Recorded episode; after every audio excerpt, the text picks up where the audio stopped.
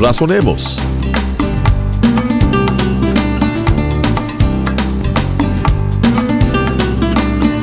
Dios nos ha dado las pautas a seguir para vivir una vida centrada y llena de propósito. En este programa estaremos examinando la Biblia, que es la palabra de Dios escrita y que nos guía a la verdad y al conocimiento mismo de Dios.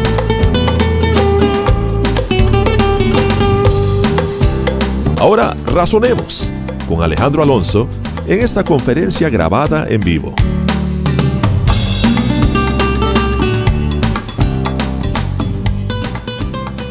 Juan capítulo 12. Vimos en el estudio anterior cómo es que Jesucristo había estado predicando en la región de Jerusalén. Lo quisieron apedrear, lo quisieron aprender para matarlo, el Señor se escapó de ellos. Se fue a la región en donde Juan había estado bautizando, que era la región de Betábara. Allá le dieron la noticia de que estaba enfermo su amigo Lázaro en Betania. Betania está a menos de tres kilómetros de Jerusalén. Pero el Señor se quedó unos días ahí, no fue inmediatamente, y ya cuando le dijo a sus discípulos, vamos, porque ha muerto Lázaro, tardaron cuatro días en llegar de donde estaban, de la región de Betábara a Betania. El Señor hizo el milagro de resucitar a Lázaro, y eso fue algo tremendo. Había hecho el milagro anteriormente de darle sanidad a un ciego, que todavía estaba en la mente de las personas allí, porque fue algo bien notorio. Era un ciego que toda la gente conocía, un ciego de nacimiento, y por eso también los, los judíos lo querían tomar. Mientras el Señor estaba fuera, sentían los demás discípulos que estaba fuera de peligro, cuando estaba en Betábara, pero ahora viene a Betania y cuando viene resucita a Lázaro. Y esto hace que los principales de los judíos decidan ya de una vez darle muerte. Aquí todavía estamos al inicio del capítulo 12, en Betania, donde el Señor está allí, acababa de resucitar a Lázaro, se había corrido la voz y la gente venía a ver a Lázaro. Entonces, eh, continúa el asunto. Ya sabían los judíos en dónde estaba el Señor. Es interesante notar que el último, eh, los dos últimos versículos del capítulo 11 dice, buscaban a Jesús y estando ellos en el templo se preguntaban unos a otros, ¿qué os parece? ¿No vendrá a la fiesta? O sea, la gente, los judíos andan ya buscando al Señor para prenderlo. Saben que está en Betania porque acaba de resucitar a Lázaro y Lázaro estaba en Betania y les fueron a decir a los fariseos el asunto que había pasado. Y dice el versículo 57 que los principales sacerdotes y los fariseos habían dado orden de que si alguno supiese dónde estaba, lo manifestase para que le prendiesen. Ellos sabían en dónde estaba en este momento, pero también la escritura nos dice, no aquí en Juan, pero en otros evangelios, que tenían miedo los fariseos, los judíos, de aprenderlo en público, porque la gente lo estaba admirando, estaba viendo las cosas que estaban haciendo y no podían simplemente aprenderlo en público, porque se echaban a la gente encima, se hacía un alboroto terrible. Ellos querían aprenderlo en privado, en donde no hubiera público. Entonces así entrando al capítulo 12 dice que seis días antes de la Pascua vino Jesús a Betania donde estaba Lázaro, el que había estado muerto y a quien había resucitado de los muertos. Y le hicieron ahí una cena. Marta servía y Lázaro era uno de los que estaban sentados a la mesa con él. Notemos el cuadro aquí. Está el Señor en Betania. Los otros evangelios nos dicen, Marcos y Mateo, que estaban en la casa de un tal Simón, el leproso. Obviamente ya no estaba leproso este Simón. Se le quedó el título de leproso porque a, lo mejor era leproso antes y el Señor lo ha de haber sanado. Porque si hubiera estado leproso no podía estar sentado a la mesa con ellos, ni podía invitar a nadie a su casa, porque no, la gente no podía tener comunión de esta manera con un leproso. Pero vemos esta información en estos otros evangelios y Lázaro está sentado a la mesa con él. La fiesta es en honor de Jesucristo, si se dan cuenta ustedes aquí. Hacen una fiesta en su honor y Lázaro está invitado allí. Entonces es algo muy especial, debido tal vez a la resurrección de Lázaro. Marta estaba sirviendo, que es la hermana de Lázaro, y dice que María, hermana de Lázaro, el versículo 3, tomó una libra de perfume de nardo puro de mucho precio y ungió los pies de Jesús y los enjugó con sus cabellos y la casa se llenó del olor del perfume. Y uno de sus discípulos, Judas Iscariote, hijo de Simón, el que le había de entregar, dijo, ¿por qué no fue este perfume vendido por 300 denarios y dado a los pobres? Pero dijo esto no porque cuidara de los pobres, sino porque era ladrón y teniendo la bolsa sustraía de lo que se echaba en ella. Entonces Jesús dijo, déjala, para el día de mi sepultura ha guardado esto, porque a los pobres siempre los tendréis con vosotros, mas a mí no siempre me tendréis. Hay un detalle aquí muy especial. Viene María con una libra de perfume de nardo puro, algo muy caro. De hecho, aquí Judas calcula el precio y dice esto se pudo haber vendido por 300 denarios. O sea, el salario de un año de trabajo de una persona, de un jornalero normal. ¿Qué es lo que hace ella con el perfume? Era una libra, notorio, no era una botellita chiquita que la sacó de su bolsita, sino era una libra, la traía cargando. Venía con premeditación trayendo este perfume. Una cosa tan costosa, ella lo hizo esto en un acto de verdadera adoración. Y notemos esto para que sepamos nosotros lo que significa la verdadera adoración y cómo es que nosotros tenemos que venir a adorar a Dios. A veces pensamos que el momento de adoración es cuando nos juntamos nosotros aquí como iglesia y cantamos al Señor. Y eso es adoración, sí. Pero también la adoración debe de ser un acto mío de continuo en donde yo estoy alabando a Dios, estoy sirviendo a Dios, estoy dando testimonio de lo que Dios ha hecho en mi vida constantemente. Cuando el Señor le dijo a la samaritana que el Padre andaba buscando verdaderos adoradores que le adoraran espíritu y en verdad no se estaba refiriendo a que le cantaran cantos, se estaba refiriendo a realmente adorar a Dios con un corazón de agradecimiento, de amor, de entrega. Normalmente este frasco de alabastro, de perfume, se lo daban a la mujer, tal vez el padre, como un, un, regalo para una dote en el día que se casara. Y si no se llegaba a casar, lo utilizaban para su propia sepultura pero era algo muy personal. Y esta mujer, esta cosa que es súper personal, lo trae. Aquí nos dice que lo derrama en los pies, pero en realidad Marcos y Mateo nos dice que se lo derramó en la cabeza. No confundamos este acontecimiento con el que sucede en Lucas. Lucas al principio del ministerio del Señor, mientras el Señor está en Galilea, viene una mujer pecadora que también trae un perfume y con sus lágrimas llora en sus pies y le lava los pies con sus lágrimas y la seca con su cabello y le está poniendo el perfume. Esta mujer pecadora no tiene un frasco grande de perfume muy caro, simplemente está haciendo este acto y dice que era una mujer pecadora y están también en la casa de un tal Simón, pero es Simón el fariseo en Galilea. No es la misma situación. El único detalle que nosotros vemos aquí parecido es que dice que fue en los pies y con los cabellos. ¿Qué podemos nosotros pensar que tal vez María llegó y rompió este frasco? No solamente lo, le ungió con un poquito y le puso otra vez su, su tapadera, vació completamente el perfume sobre la cabeza y también sobre los pies. Y empezó a secar los pies. Esto fue un acto de adoración tremendo. Era exagerado, podríamos decir. Ella venía ya adorando al Señor en agradecimiento desde que salió de su casa, desde que fue por el perfume aún desde antes, desde que pensó hacerlo.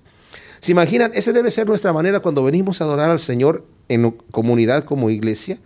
No llegar como muchas personas llegan a ver cómo, a ver cómo me mueve el momento, sino ya venir con el corazón ardiendo de querer. Yo quiero en este momento tener ese, ese momento de intimidad con Dios, de hacer de ese momento de adoración algo especial completamente. Esta mujer viene con este frasco y lo rompe, llegan a la cabeza del Señor, los, todo el vestido, los pies. Este era un perfume especial. Era un perfume que no se iba el olor fácilmente. De hecho, la persona se podía bañar y el olor permanecía. Era bastante intenso. Era muy caro porque era este perfume se conseguía en el norte de la India, un perfume importado y por lo mismo caro. Dice que cuando ella abrió, se llenó toda la casa del olor de este perfume. Y le dice Judas, ¿por qué no fue este perfume vendido por 300 denarios y dado a los pobres? Otros evangelios nos dicen que los otros discípulos también empezaron ahí a decir lo mismo, ¿verdad? ¿Qué es lo que notamos aquí? Estos hombres están allí nada más con el Señor en un momento X, ¿verdad? Admirando en la fiesta. Judas sabemos que su corazón no está con el Señor y critican a una mujer que viene en un acto de verdadera adoración, diciéndole, eh, nos estás haciendo quedar mal a nosotros, nos estás haciendo ver mal a nosotros. ¿Qué es esto? Y aquí el Señor directamente a Judas lo va a reprender.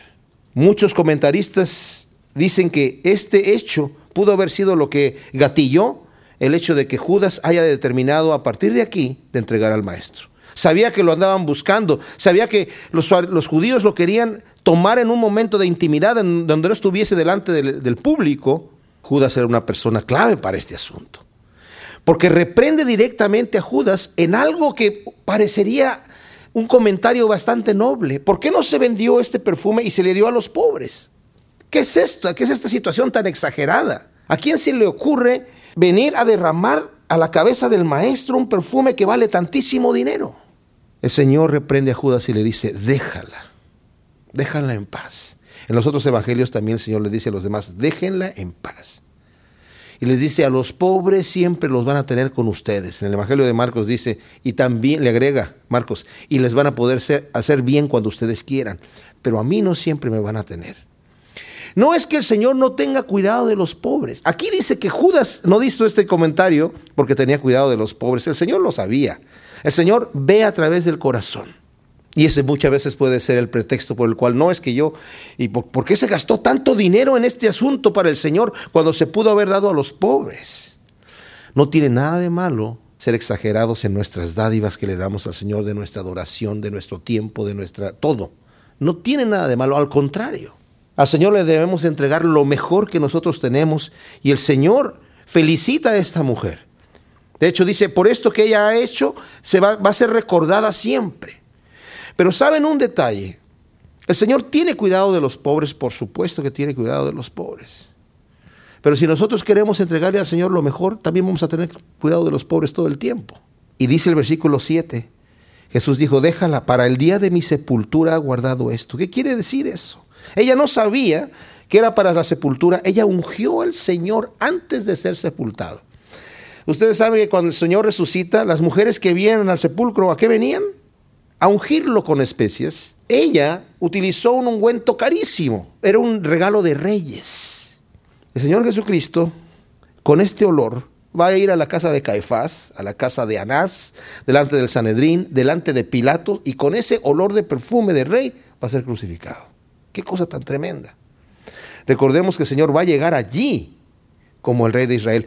Más adelante vamos a leer que Él va a entrar a Jerusalén montado en un pollino, con oliendo a rey. Venía listo, vestido, venía con todas las credenciales. Y por eso dice, para el día de mi sepultura. Ellos en ese momento no tenían la, la idea de que el Señor ya iba a morir, ya se iba a entregar en ese momento. Gran multitud de los judíos supieron entonces que él estaba allí y vinieron no solamente por causa de Jesús, sino también para ver a Lázaro a quien había resucitado de los muertos. Pero los principales sacerdotes acordaron dar muerte también a Lázaro porque a causa de él muchos de los judíos se apartaban y creían en Jesús. Qué terrible. Estos hombres, estos judíos, no tenían la menor intención de ver la verdad. Para nada. No querían saber si realmente ese era el Mesías o no, si era un falso o no. Ellos ya sabían. Querían quitar la evidencia. ¿Saben? Ese es un peligro que mucha gente tiene. Hay mucha gente que uno les habla de Cristo y no quieren saber la verdad. Se molestan, se ofenden con odio, rechazan a aquellos que les están mostrando la verdad de Cristo. A mí me impresiona sobremanera cómo científicos que conocen las maravillas que Dios ha hecho, tanto de los astros como de la naturaleza, como del cuerpo humano, eh, la exageración de sabiduría y el derroche de tecnología que el Señor ha puesto en todas estas cosas. Y estos hombres que lo saben, muchos de estos científicos rehusan creer en un diseñador. Es obvio que el diseño está ahí, pero rehusan creer en eso y prefieren creer en la fantasía y la fábula de la evolución, que contradice todo tipo de leyes científicas. Es impresionante. ¿Por qué? Porque rehusan, como estos fariseos, ver la verdad. Quieren quitar y deshacer todo tipo de evidencia. Y aquí ellos querían quitar la evidencia de que el Señor había resucitado a Lázaro. El siguiente día, grandes multitudes que habían venido a la fiesta, al oír que Jesús venía a la fiesta, tomaron ramas de palmera y salieron a recibirle y clamaban, Osana bendito el que viene en el nombre del Señor, el Rey de Israel. Y halló Jesús un asnillo y montó sobre él, como está escrito, no temas hija de Sión, he aquí tu rey viene montado sobre un pollino de asna. Esto de tomar palmas era una costumbre que desde el principio del tiempo de los macabeos empezaron a tomar los judíos para aclamar a un rey. Tomaban palmas y las agitaban y con eso estaban aclamando que ya ese era el nuevo rey. Imagínense ustedes el, el detalle. La gente había visto la sanidad de este ciego. Había visto la resurrección de Lázaro y lo están aclamando rey. Ya no como al principio que lo quisieron hacer rey en Galilea y el Señor se fue. Cuando supo que querían tomarlo como rey, el Señor se fue a orar y los dejó solos allí.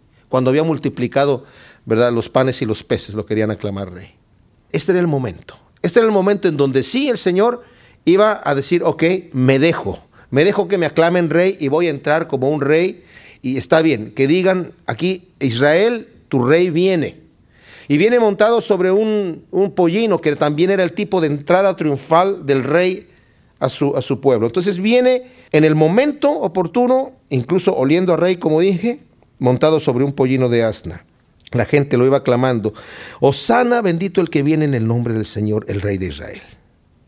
Estas cosas no las entendieron sus discípulos al principio, pero cuando Jesús fue glorificado, entonces se acordaron que estas cosas estaban escritas acerca de él y de que se las habían hecho.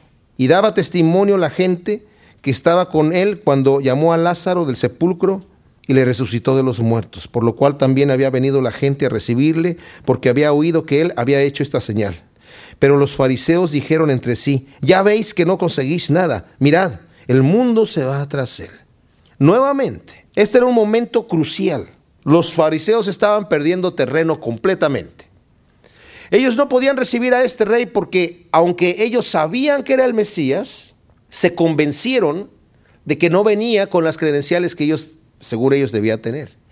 Saben, este es un detalle especial. Porque nosotros podemos creer la mentira. Yo puedo mentirme a mí mismo suficientes veces hasta que yo me crea la mentira. Yo he conocido varias personas así. Me trato de convencer de que eso no es cierto, de que eso no es cierto y al final Dios permite que yo me quede ciego. Si no quiero ver, si cierro los ojos, el Señor permite que yo me quede ciego. Y estos hombres al ver que la gente está recibiendo al Señor, que lo están aclamando rey, en vez de decir, bueno, tal vez sí es el verdadero Mesías, tal vez nos conviene aclamarlo rey. Si este es el que está sido enviado del Padre, pues aclamémoslo rey. ¿A quién se le ocurre, en qué mente cabría, eh, sobre todo de los fariseos? De los saduceos yo lo podría pensar porque ellos no creían en la resurrección, pero los fariseos que sí creían en la resurrección, ¿cómo se atreven a pelear contra Dios? ¿Qué fruto van a ganar? su propia condenación. Pero estaban ya convencidos de que esto no es así. Bajo cualquier situación, aun cuando Jesucristo resucite, eso no les va a interesar que resucitó. Ellos van a querer tapar esa evidencia con una mentira sobornando a los soldados. Aquí había dado la vista a un ciego, habían visto la evidencia, habían visto muchas evidencias, resucitado a Lázaro. La gente lo está clamando rey, en vez de decir, oye, en realidad nosotros puede ser que estemos mal. No, no conseguimos nada. Ya ven que no conseguimos nada. Qué terrible cosa. Había ciertos griegos entre los que habían subido a adorar en la fiesta. Estos pues se acercaron a Felipe, que era de Bethsaida, de Galilea, y le rogaron diciendo, Señor, quisiéramos ver a Jesús. Felipe fue y se lo dijo a Andrés. Entonces Andrés y Felipe se lo dijeron a Jesús. Jesús le respondió diciendo, ha llegado la hora para que el Hijo del Hombre sea glorificado. De cierto, de cierto os digo, que si el grano de trigo no cae en la tierra y muere, queda solo, pero si muere, lleva mucho fruto. El que ama su vida la perderá, y el que aborrece su vida en este mundo para vida eterna la guardará. Si alguno me sirve, sígame, y donde yo estuviere, allí también estará mi servidor. Si alguno me sirviere, mi Padre le honrará. Estos griegos que vienen eran eh, helenistas, llegan con Felipe, Felipe tenía un nombre griego, Felipe le dice a Andrés, Andrés estaba de alguna manera más cercano al Señor y le vienen al Señor con esto. Hay unas personas que te quieren ver. Aquí no se nos responde si el Señor los recibe o no los recibe. Es muy probable que el Señor estuviera allí delante de los griegos, pero no podían los griegos llegar así nada más a interrumpir, sino fueron primero con un, discípulo y dijeron, queremos ver al maestro, queremos tener una plática con él. El Señor no tiene una plática con los griegos en realidad, no tiene tiempo para una entrevista. Lo que sí, me imagino yo que los griegos escucharon lo que el Señor tiene que decir, porque así como cuando vino Nicodemo a entrevistarse con el Señor, Nicodemo no pudo hacer ninguna pregunta porque no la tuvo que hacer. El Señor ya sabía lo que había en su corazón y le dijo.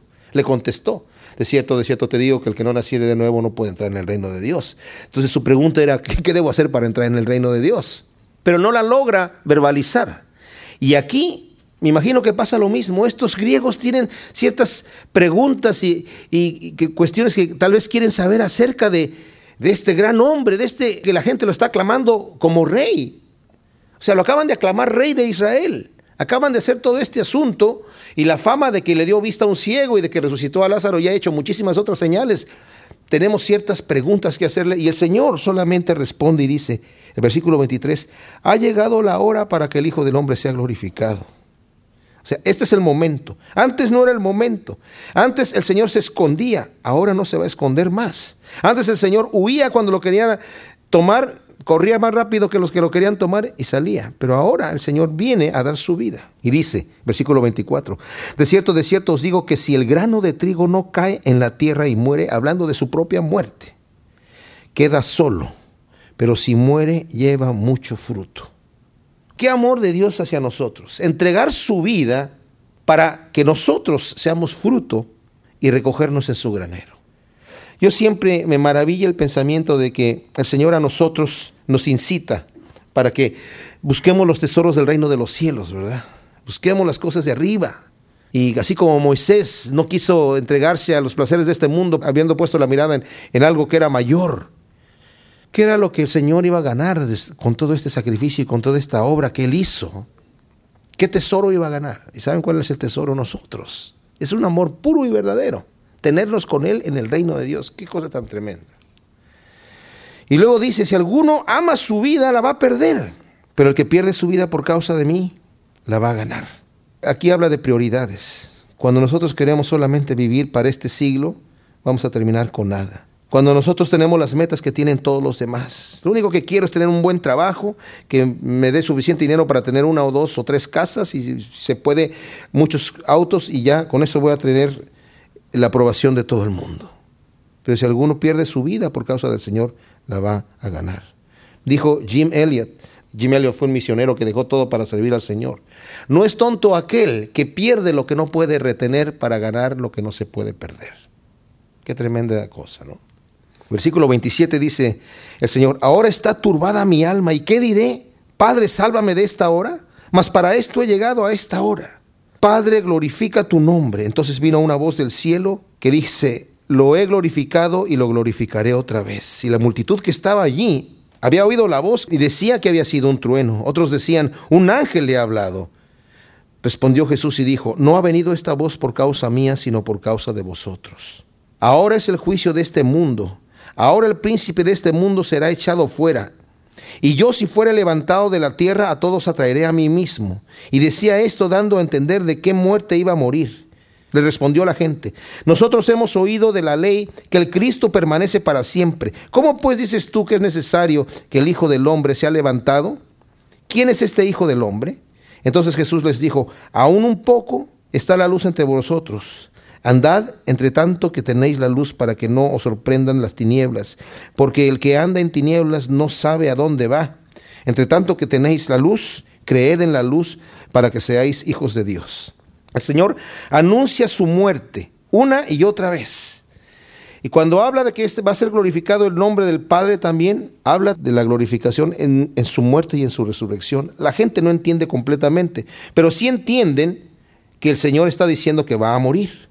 Y justamente cuando dice en el versículo 32, si yo fuere levantado de la tierra, a todos atraeré a mí mismo, dice el 33, y decía esto dando a entender de qué muerte iba a morir les dio a entender a quién, a la gente que estaba ahí de qué muerte iba a morir. Había dicho que el grano tiene que ser plantado abajo, pero dice, ¿cómo voy a morir siendo levantado en un madero? Algunos toman este versículo como que diciendo, ya no hay necesidad, yo escuché a algunos que decían, no hay necesidad de, predicar más, ya no hay necesidad de evangelizar, solamente necesitamos levantar el nombre de Cristo y Cristo va a traer a todos así, a sí mismos. Pero aquí la palabra levantar no se refiere a levantar físicamente, no exaltar el nombre de Cristo. Y nos da la explicación además aquí que es hablando de la muerte que iba a morir. Ellos entendieron esto y le dicen, ¿cómo dice la escritura que el Cristo va a vivir eternamente y va a reinar para siempre? Porque eso sí lo dice la escritura en muchas partes. Ellos tenían esta interpretación, es lo que creían ellos que iba a suceder. Y sí va a suceder, pero va a suceder posteriormente, cuando el Señor venga a reinar por segunda vez y va a reinar para siempre. Pero en este momento ellos no entendían que el Señor tenía que morir en la cruz para perdón de nuestros pecados. Entonces el Señor solamente concluye diciendo, créanme ustedes lo que yo les estoy diciendo y sigan creyendo en mí. Mientras estoy con ustedes aquí, que soy luz, sigan creyendo en mí. Ahora vamos a ver aquí que hay, cosas, hay cosas que, como en el capítulo 8 vimos, hay gente que dice que cree en Jesucristo, pero inmediatamente se vuelve atrás. Lo dicen de labios, pero sus acciones demuestran completamente lo contrario.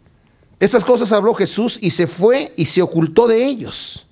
Pero a pesar de que había hecho tantas señales delante de ellos, no creían en él. Nuevamente, esta misma gente que ya lo están aclamando rey, de repente, mm, quién sabe. Para que se cumpliese la palabra del profeta Isaías que dijo, Señor, ¿quién ha creído a nuestro anuncio? ¿Y a quién se ha revelado el brazo del Señor?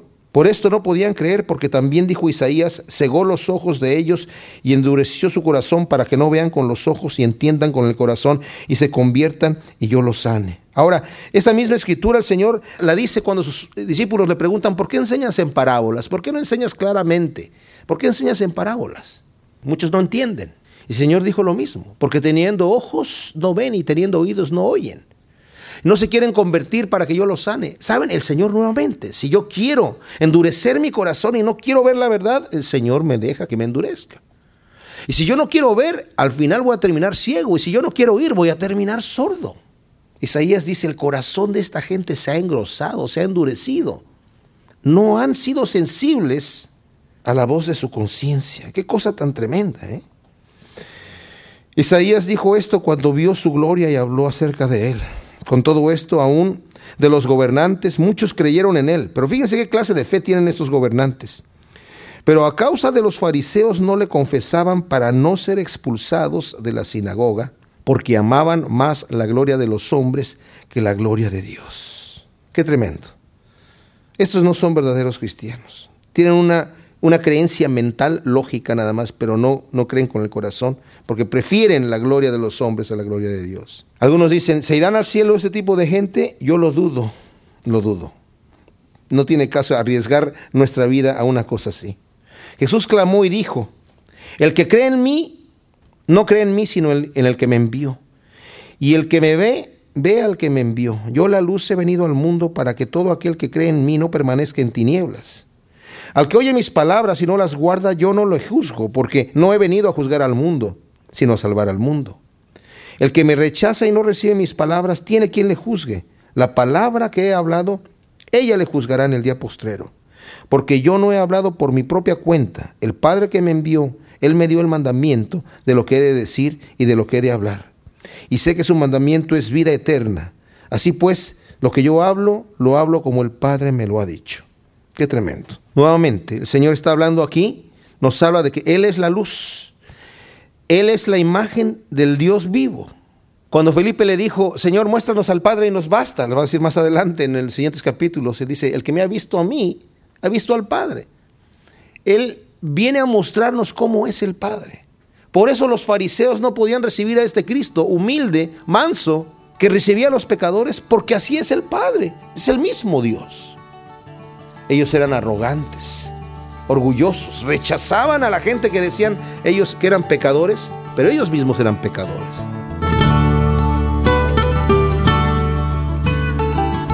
Esto fue Razonemos. Para solicitar copias de las enseñanzas de Alejandro Alonso, por favor escríbanos al correo electrónico razonemos@yahoo.com o al programa Razonemos, PO Box 1063, Murrieta, California 92564. Nuevamente, la dirección es correo electrónico razonemos@yahoo.com o al programa Razonemos PO Box 1063, Murrieta, California 92564.